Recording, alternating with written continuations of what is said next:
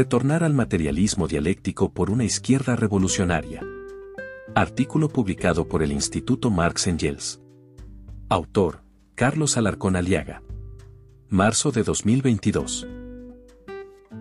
Después de la caída de la Unión Soviética, la burguesía impuso el neoliberalismo en el mundo, anulando gran parte de los derechos conquistados por los trabajadores, pero al mismo tiempo, mostrándose incapaz de controlar las fuerzas demoníacas que había engendrado, tal como lo señaló el manifiesto del Partido Comunista.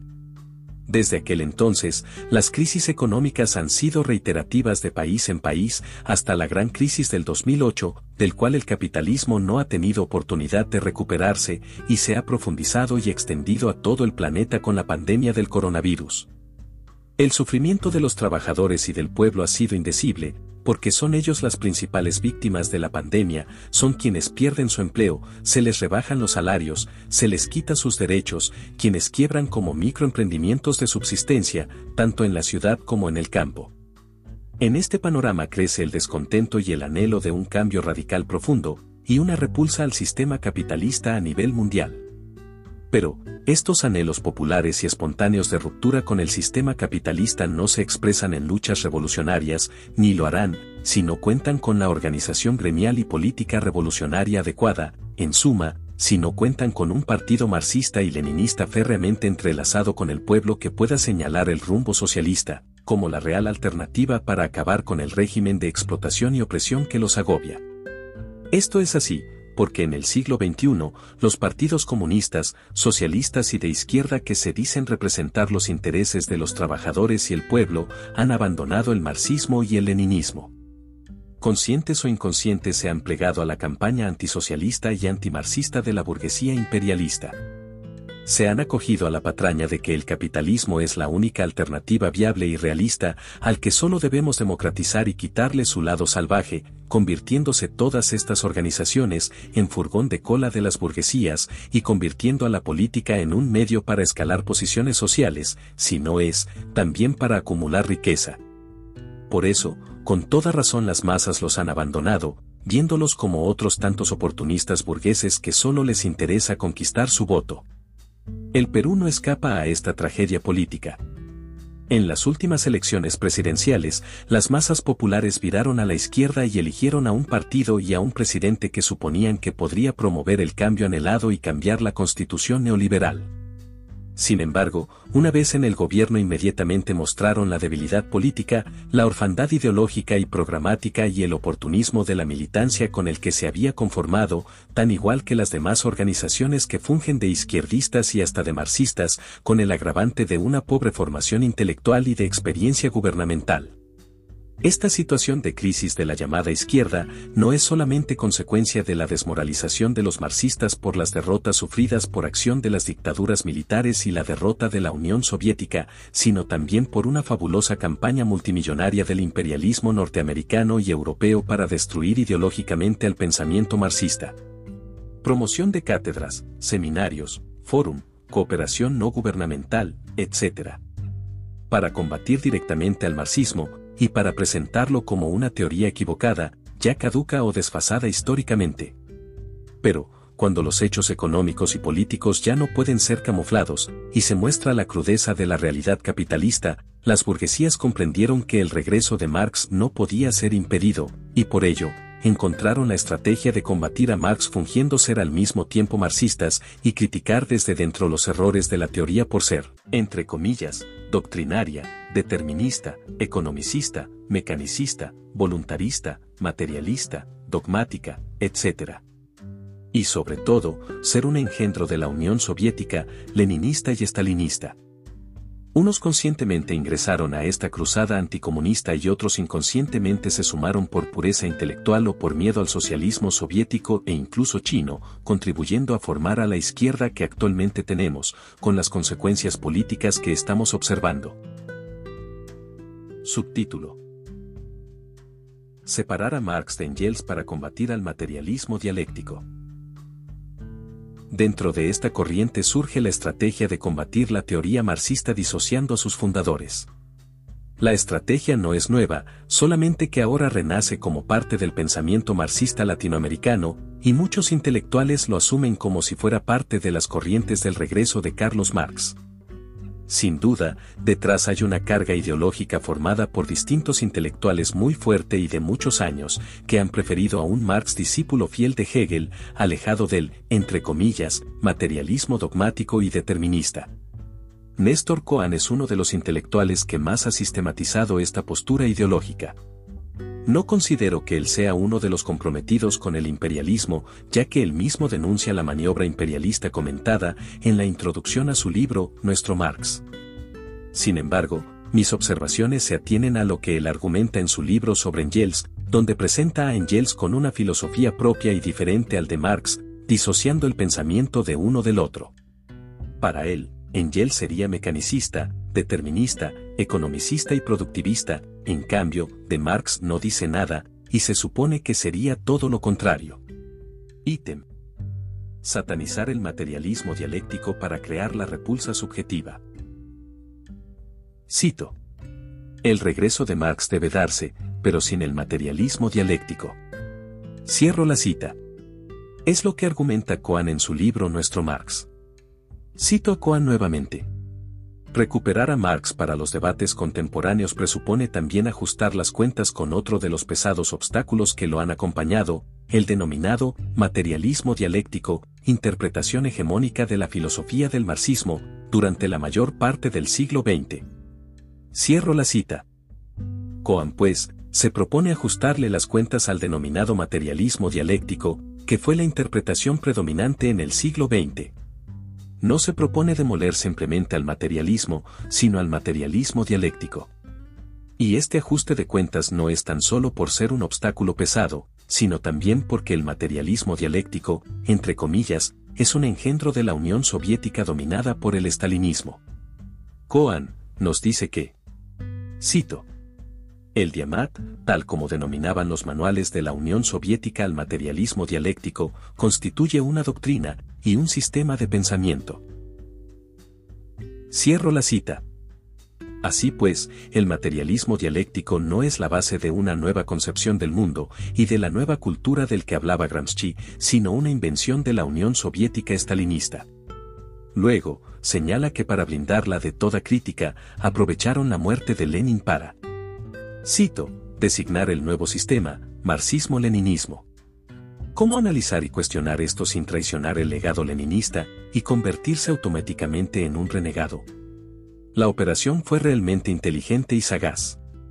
El dogma había creado sus propios dispositivos de control. Cierro la cita. La creación del materialismo dialéctico fue pues, según Cohen, una patraña cuidadosamente planificada para la imposición de la anticiencia e imponer el dogma. Se crea el marxismo-leninismo para impedir su cuestionamiento, porque si alguien lo hace estaría cuestionando al propio Lenin. De esa manera, se encapsuló el materialismo dialéctico para preservarlo como dogma. Con esta artimaña, hace aparecer al materialismo dialéctico como sinónimo del llamado diamate stalinista, lo que constituye también una gran patraña para ahuyentar del marxismo a los jóvenes que imbuidos de nobles ideales desean luchar contra las injusticias que trae el sistema capitalista y tengan reparos y hasta temor frente al materialismo dialéctico. Ítem. Cohen presenta a Engels como el primer cimiento del Diamat.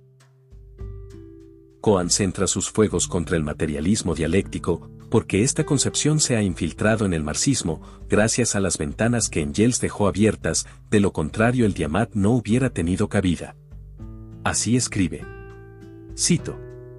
Friedrich Engels sostiene en 1877, diez años después de la publicación del tomo primero de El Capital, que el nuevo materialismo de Marx es un materialismo sencillamente dialéctico, y no necesita filosofía alguna que esté por encima de las demás ciencias. Cierro la cita.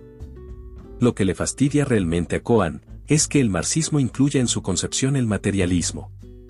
No le importa que Marx haya zanjado con el materialismo mecanicista y metafísico, y su materialismo sea dialéctico, donde ambos se tornan inseparables. La dialéctica sin el materialismo es pura fantasía, no es nada, y por lo mismo, el materialismo sin la dialéctica es fósil muerto, sin vida. Sin embargo, para Cohen, Marx no debe aparecer como materialista y afirma que es Engels el responsable inicial de ello. Cito. Más allá de la historia del término, es indudable que el primer cimiento de este sistema fue aportado y proporcionado por el autor del Antiduring, principalmente en la obra de sus últimos años. Cierro la cita. Es decir, para Cohen, es Engels el que sienta la primera base del dogmático materialismo dialéctico, liberando de esta responsabilidad a Carlos Marx. Se oculta que Engels no hace más que indicar la nueva concepción de su amigo, con la absoluta seguridad de compartirla. No existe escrito, carta o testimonio alguno que den cuenta de alguna molestia o desmentido de Marx por las afirmaciones de Engels. Si alguien duda de la afirmación de Engels de haberle leído a su amigo el texto íntegro de su antiduring, hay señalamientos explícitos de Marx sobre su coautoría de la concepción materialista dialéctica. Marx mismo en el postfacio de El Capital, en 1872, antes que Engels escribiera su antiduring, se refiere a la base materialista de su método. Transcribe la descripción de su método que se hizo en la revista rusa Wistnik y Evropy, El Mensajero Europeo, y expresa. Cito a Marx. Después de transcribir unas líneas de mi prólogo a la crítica de la economía política, en la que expongo la base materialista de mi método. Cierro la cita. Luego, más adelante dice en referencia al mismo artículo. Cito nuevamente a Marx. Pues bien, al exponer lo que él llama mi verdadero método de una manera tan acertada, y tan benévolamente en lo que se refiere a mi modo personal de aplicarlo, ¿qué hace el autor sino describir el método dialéctico? Cierro la cita. Pues bien, Marx nos dice en ambas citas que su método es materialista y es dialéctico. Para que no queden mayores dudas, Marx le escribe a Ludwig Kugelmann el 6 de marzo en 1868, nueve años antes de la publicación del Anti-During. Cito Marx. Sabe muy bien, se refiere a During, que mi método de desarrollo no es el de Hegel, porque yo soy materialista y Hegel idealista. La dialéctica hegeliana constituye la forma fundamental de toda dialéctica, pero solamente después de despojársele de su forma mística, y es precisamente esto lo que distingue a mi método. Cierro la cita. Cohen aparenta disminuir la responsabilidad de Engels en el Diamat cuando señala.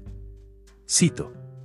Aunque, a decir verdad, y aún sin dejar de remarcar en ningún momento las notables diferencias que separan su perspectiva filosófica de la de Marx, debemos subrayar con Sacristán que las perjudiciales consecuencias que esta tradición teórica ha tenido para el marxismo son menos imputables al propio Engels que a las vicisitudes del movimiento obrero y de la construcción del socialismo en la URSS. Cierro la cita.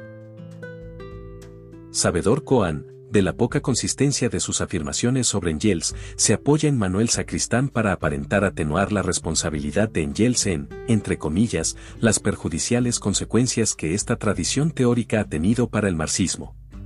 Pero, estas responsabilidades que Sacristán imputa a Engels no es por una postura materialista que ayudó a consolidar el diamat en la Unión Soviética, sino porque le encuentra reminiscencias idealistas hegelianas. Así lo señala expresamente Sacristán en el texto aludido. Cito a Sacristán. La visible inmadurez de la exposición de la dialéctica marxista en el anti-During y en la dialéctica de la naturaleza, el hecho de que Hegel no sea solo inspirador del pensamiento dialéctico de Engels, sino, a veces, idealista dominador del mismo, y la circunstancia de que, como consecuencia de ello, Engels asuma algunas actitudes metodológicamente regresivas y paralizadoras de la ciencia. Cierro la cita. El catedrático argentino Coan no presenta el pensamiento de Marx para cotejarla con la de Engels, antes más, agrega que existen notables diferencias entre ambos de perspectiva filosófica, pero sin mencionar alguna de ellas en todo el libro.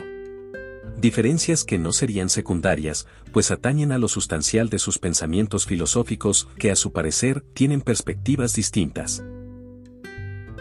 En síntesis, Cohen pretende disociar el pensamiento de Marx y de Engels sobre la base de supuestas diferencias sustanciales respecto al materialismo dialéctico.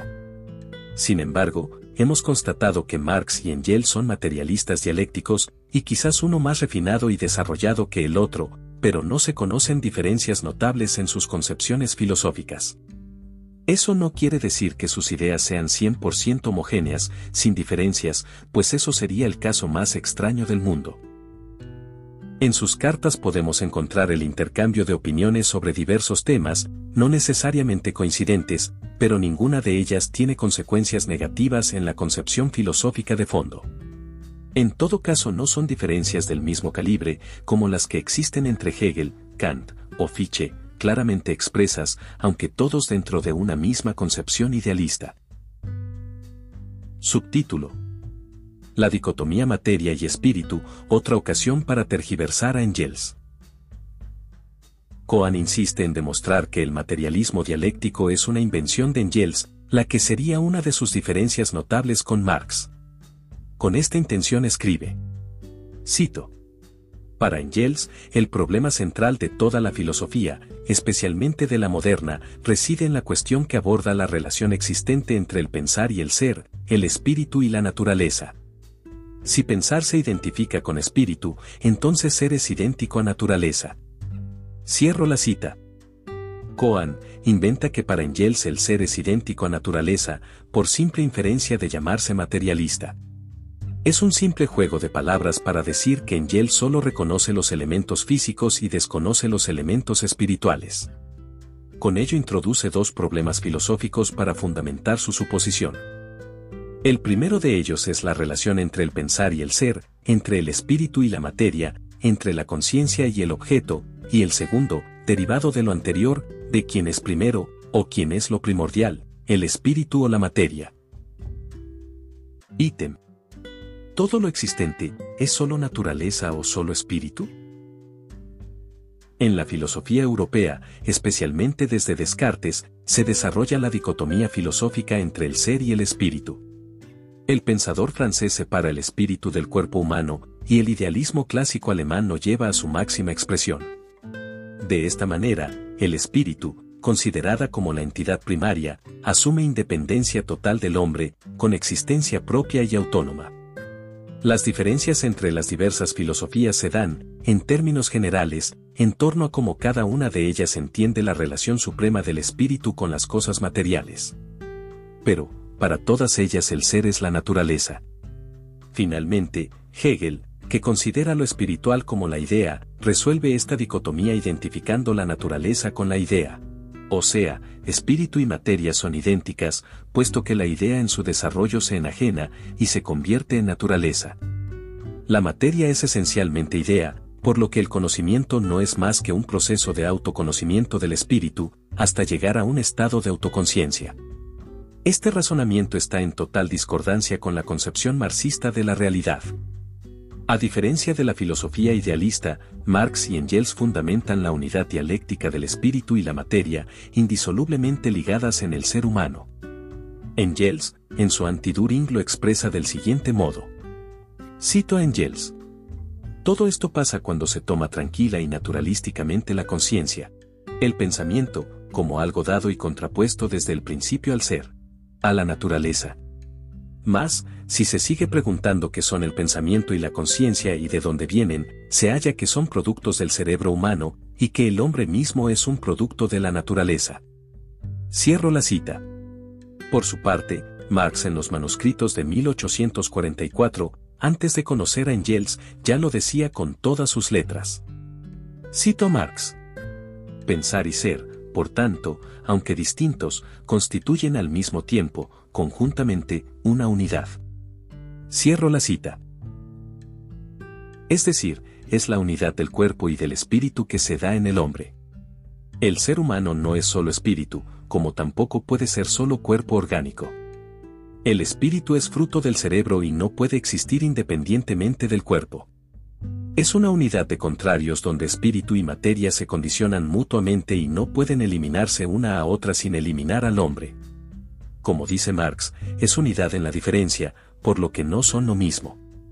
Si bien el espíritu es un producto del cerebro humano, es diferente de la materia. El espíritu y todas sus manifestaciones son una realidad tan igual que las de la naturaleza y no están escindidas por abismos infranqueables. Ambos están estrechamente enlazados y en interacción dialéctica. Desde este punto de vista, no hay coincidencia en lo que la filosofía idealista entiende por espíritu y por ser. Para el idealismo, el espíritu se escinde de la materia y en Hegel llega, incluso, a tener existencia propia independiente de la naturaleza, como lo señalará Marx en el postfacio de 1872 de El Capital. De esta manera, el espíritu nunca es ser, y escapa a la existencia misma como algo extranatural, escapa a la realidad. Por eso para Marx y Engels, el ser es todo lo que existe independientemente de la conciencia del hombre, y consiguientemente, no puede equipararse al ser únicamente con la naturaleza. El ser también es el hombre y su espíritu. Por tanto, Coan lanza una acusación falsa contra Engels y el materialismo dialéctico. Ítem.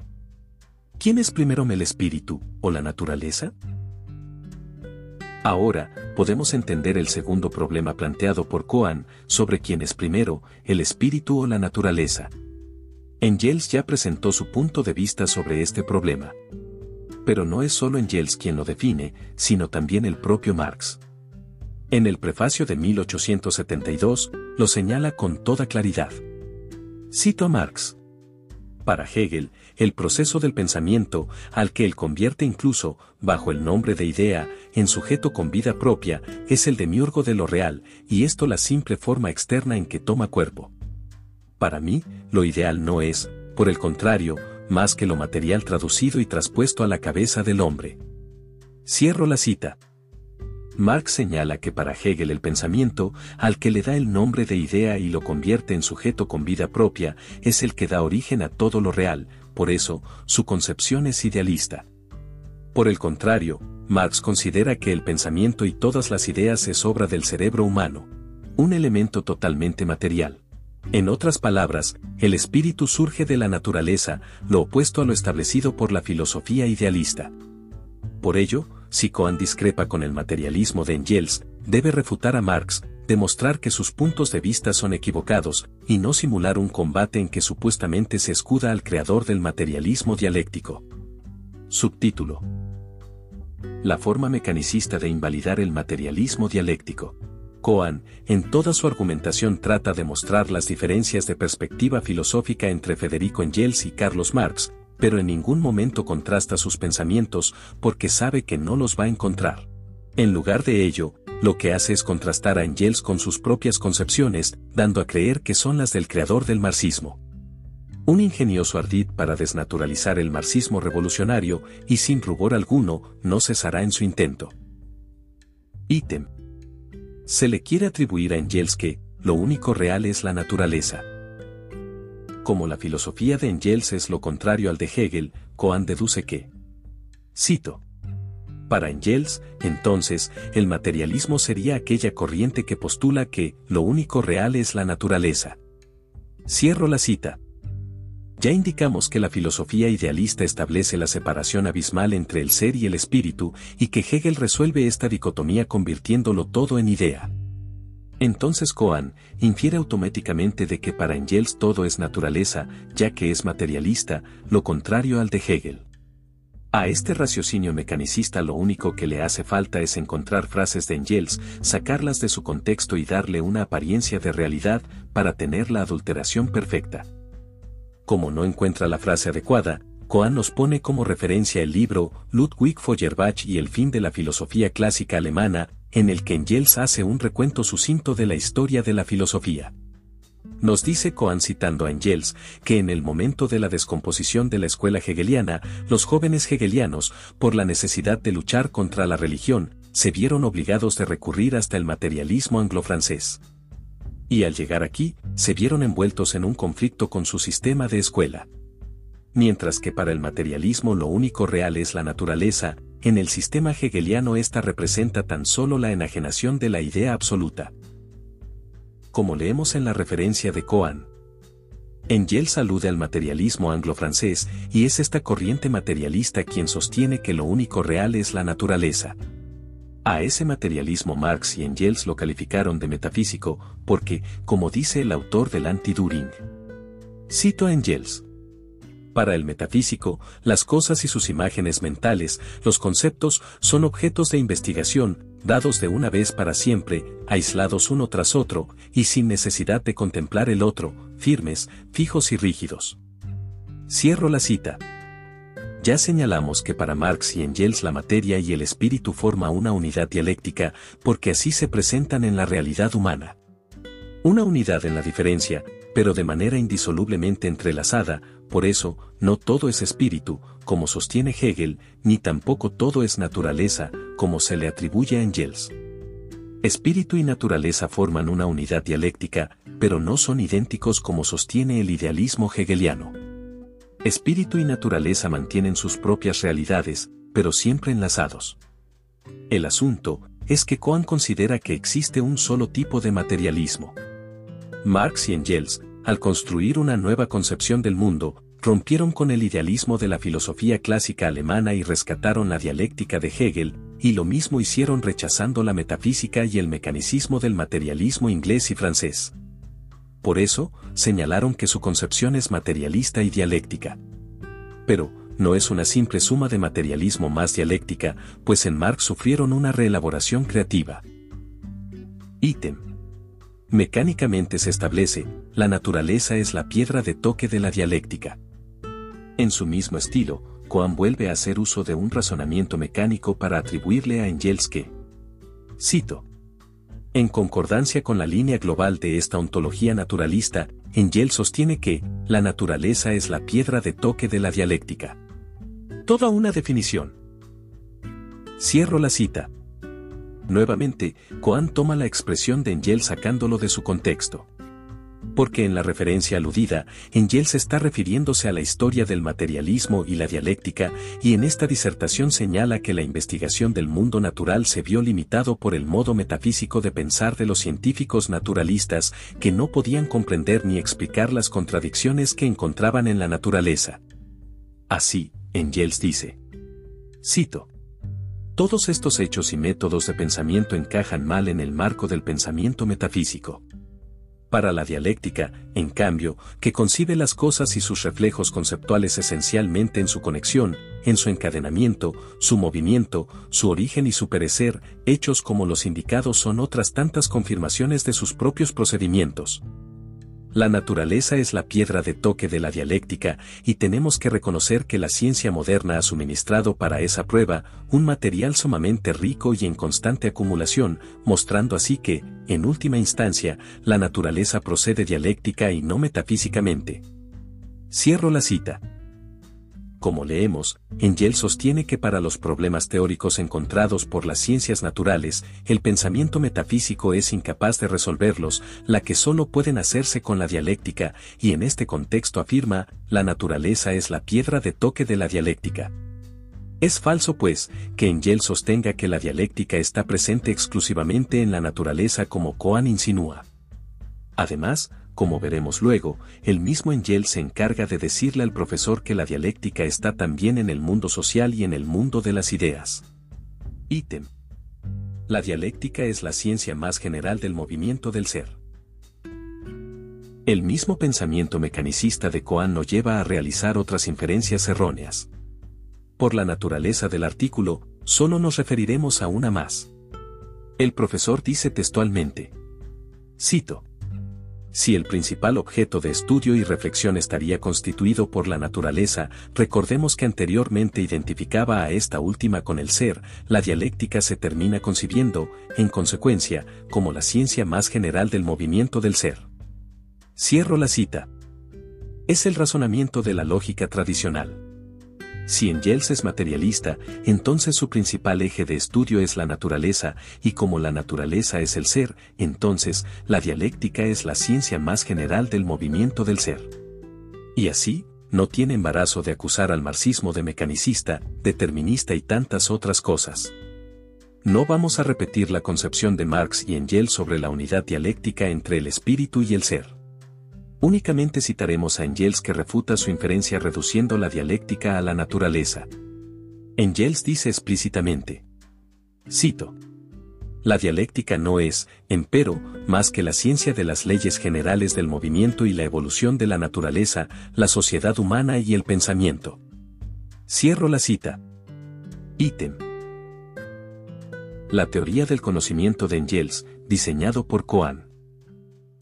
En este artículo no podemos dejar de comentar cómo Coan busca desbaratar la teoría del conocimiento marxista. Ya vimos cómo Coan decía que el materialismo dialéctico de Engels era concebido como una construcción ontológica. Y dejamos la parte final de la cita en que aseguraba que de ella se derivan en un segundo momento consecuencias gnosiológicas.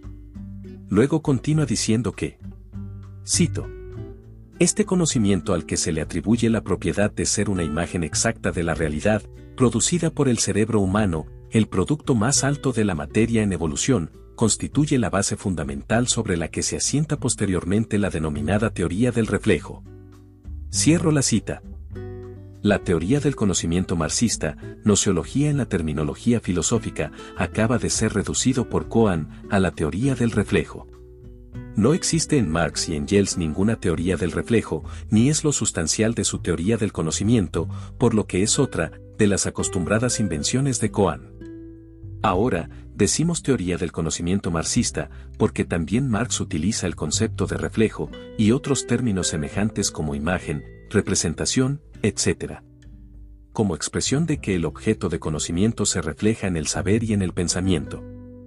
El propio Cohen lo sabe, pues anteriormente hizo una cita de la ideología alemana, cuando Marx y Engels al hablar de la ideología, utilizan la figura de la cámara oscura de una máquina fotográfica, para indicar que el hombre y sus relaciones aparecen reflejadas en forma invertida en la conciencia de los hombres. En ese mismo sentido, Marx en sus Grundrisse resume su método para conocer la realidad. Cito a Marx. Si comenzara, pues, por la población, tendría una representación caótica del conjunto y, precisando cada vez más, llegaría analíticamente a conceptos cada vez más simples, de lo concreto representado, llegaría a abstracciones cada vez más sutiles hasta alcanzar las determinaciones más simples. Llegado a este punto, habría de reemprender el viaje de retorno, hasta dar de nuevo con la población, pero esta vez no tendría una representación caótica de un conjunto, sino una rica totalidad con múltiples determinaciones y relaciones. Cierro la cita. Marx nos dice que todo conocimiento comienza por la realidad concreta que en ese primer momento se refleja en la mente de una manera caótica. Analizando la realidad, llegaríamos a captar sus elementos más simples mediante la abstracción, hasta alcanzar las determinaciones más simples. En este punto, tenemos que hacer el retorno a la realidad concreta, articulando cada uno de sus elementos. Este concreto ya no sería caótico, sino una totalidad de múltiples determinaciones y relaciones. Esta totalidad está representada en el cerebro. Y de esta manera se llega a comprender la realidad, identificando en esas múltiples determinaciones lo central de lo secundario, los elementos que son articuladores del conjunto articulado, comprendiendo lo particular sobre lo universal, como una unidad. Coan, por supuesto se va por la tangente, y después de decir que en Yale se copia de Hegel el término del reflejo, dice que, cito, Engels no llega a captar aquí ni la reflexión ponente ni la reflexión determinante, pues solo toma en cuenta el momento objetivo. Se le escaparía la unidad sujeto-objeto, poner-presuponer. Cierro la cita. Las categorías que se mencionan corresponden a la teoría del conocimiento de Hegel, que nada tienen que ver con la marxista. La teoría del conocimiento de Hegel es resumida por Marx de la siguiente manera. Cito Marx. He aquí porque Hegel cayó en la ilusión de concebir lo real como resultado del pensamiento que, partiendo de sí mismo, se concentra en sí mismo, profundiza en sí mismo y se mueve por sí mismo. Cierro la cita. De esta manera, el conocimiento parte de la idea, reflexiona sobre sí misma, y se hace reflexión poniente y reflexión determinante. En este proceso la conciencia es el sujeto que conoce, mejor dicho, que se autoconoce, porque conciencia y objeto son lo mismo, como ya vimos anteriormente. En otras palabras, en este proceso, la conciencia tiene solo un primer contacto con el objeto por medio de la percepción, y aquí se forma una imagen, un reflejo, pero como esta imagen es un reflejo de sí misma, de la idea misma, ya no necesita relacionarse más con el objeto, es suficiente para ir reconociéndose a sí misma entonces la conciencia le atribuye un concepto, que luego irá afinando por la reflexión, y le pondrá una esencia, y así hasta llegar a la autoconciencia, culminando el proceso de conocimiento. Sin embargo, en Marx hay una relación dialéctica permanente entre el hombre que conoce y la realidad. Es en esta realidad que, con un análisis minucioso, debe descubrir sus elementos esenciales y la articulación entre todas sus partes. Considerando que el objeto de conocimiento es la realidad que existe externamente a la mente que conoce, lo único que puede captarse en el cerebro son las representaciones de la realidad como imágenes reflejadas. Cohen es contrario a la teoría del conocimiento del materialismo dialéctico, pero no sustenta su concepción. Si él considera que no existe reflejo de la realidad en la mente humana, es porque considera que el objeto mismo está dentro del cerebro y solo puede estar dentro si los conceptos, las ideas del conocimiento, son lo mismo que los objetos conocidos. En este caso, no solo debe criticar a Marx y a Engels, sino que tiene que demostrarlo científicamente. Subtítulo se juzga al materialismo dialéctico usando las categorías idealistas. Las categorías del idealismo clásico alemán son utilizadas para juzgar a la concepción marxista, pero son categorías que no encajan en una nueva concepción del mundo, que se construye con una nueva mirada, con una nueva perspectiva filosófica, materialista y dialéctica. Para Marx y Engels, como señalamos, no existe la dicotomía entre pensar y ser, ambos son una unidad, íntimamente relacionados, pese a la diferencia que existe entre ambos. Espíritu y materia, en interacción dialéctica, existen en la realidad, formando parte del ser humano. En otras palabras, son los elementos sustanciales que definen al ser denominado hombre. El ser hombre no puede existir sin cuerpo o sin espíritu, si le falta uno de esos factores no es un ser humano. Por tanto, para los fundadores del marxismo, el ser no es solamente la naturaleza, pues también lo es el mundo de los hombres, y los hombres no pueden existir sin espíritu, y sin sus creaciones espirituales. Las categorías del ser y espíritu, separadas y en contradicción irreconciliable, solo sirven a la filosofía idealista. Por eso, Marx prefiere hablar de realidad, que es todo lo existente, independientemente de la conciencia de los hombres, y por lo tanto, hay una realidad material, una realidad social y una realidad espiritual. Asimismo, los conceptos de materialismo, el de dialéctica, el de contradicción, de lo social, de la historia, de la ideología, la negación, la síntesis, etc. En Marx adquieren otra significación muy diferente a los manejados por la filosofía idealista y materialista anteriores. El artículo no permite un mayor desarrollo, simplemente recordemos que el ser no significa simplemente naturaleza y está limitado a la propiedad de existir. Así Engel señala. Cito a Engel. Cuando hablamos del ser y meramente del ser, la unidad no puede consistir más que en lo siguiente, que todos los objetos de que se traten, son, existen. Cierro la cita. Y en el párrafo siguiente redondea. La unidad del mundo no estriba en su ser, aunque su ser es un presupuesto de su unidad, ya que tiene que ser, antes de poder ser uno. Pues el ser es una cuestión abierta a partir del límite en el que se interrumpe nuestro horizonte la real unidad del mundo estriba en su materialidad. Cierro la cita. Por eso mismo, la conceptualización de materia y espíritu, aparte de su conceptualización muy general, siempre está abierta, como el mismo marxismo. Pero, no está abierta a cualquier argumentación especulativa y fuera de la realidad, sino abierta para enriquecerse con los nuevos conocimientos científicos en todos los campos y subcampos de la realidad. Así, el ser, es un concepto abierto a todo lo nuevo que el conocimiento vaya descubriendo, teniendo en cuenta la multitud de formas de movimiento que aún nos depara la materia. Este mismo concepto en Marx tiene una significación diferente a las viejas concepciones idealistas y materialistas. De allí, que Lenin definiera a la materia, en su materialismo y empiriocriticismo, como todo aquello que existe independientemente de la conciencia del hombre. Por eso, Coan, y todos como él, se estrellan cada vez que apuntan a criticar al materialismo dialéctico en base a la concepción idealista y a sus terminologías. Su estrategia de disfrazar su crítica al marxismo como crítica a Federico Engels y al materialismo metafísico es una estrategia fallida, porque el mismo Marx se ha encargado de presentarse como materialista dialéctico. Sobre esta falsa construcción, y sobre todo, comprensión del materialismo dialéctico, Cohen continuará sacando otras falsas conjeturas, como la de decir que para Engels la filosofía se subordina a las ciencias naturales, que la dialéctica es pensada como una estructura de lo real, porque es construido, como una construcción ontológica. Que para Engels, las leyes naturales también rigen para el ámbito humano, cito, si hay determinismo en la naturaleza, obviamente, según este hilo discursivo, debe haberlo en lo social. Cierro la cita, etcétera, etcétera. Subtítulo final. Aquí no se termina. Cohen supone casi al finalizar su libro, que ha liberado al marxismo del materialismo dialéctico, pero una teoría no puede ser simplemente negada. Suprimido el materialismo dialéctico, ¿quién lo reemplaza? Nada. Cohen no presenta una concepción alternativa.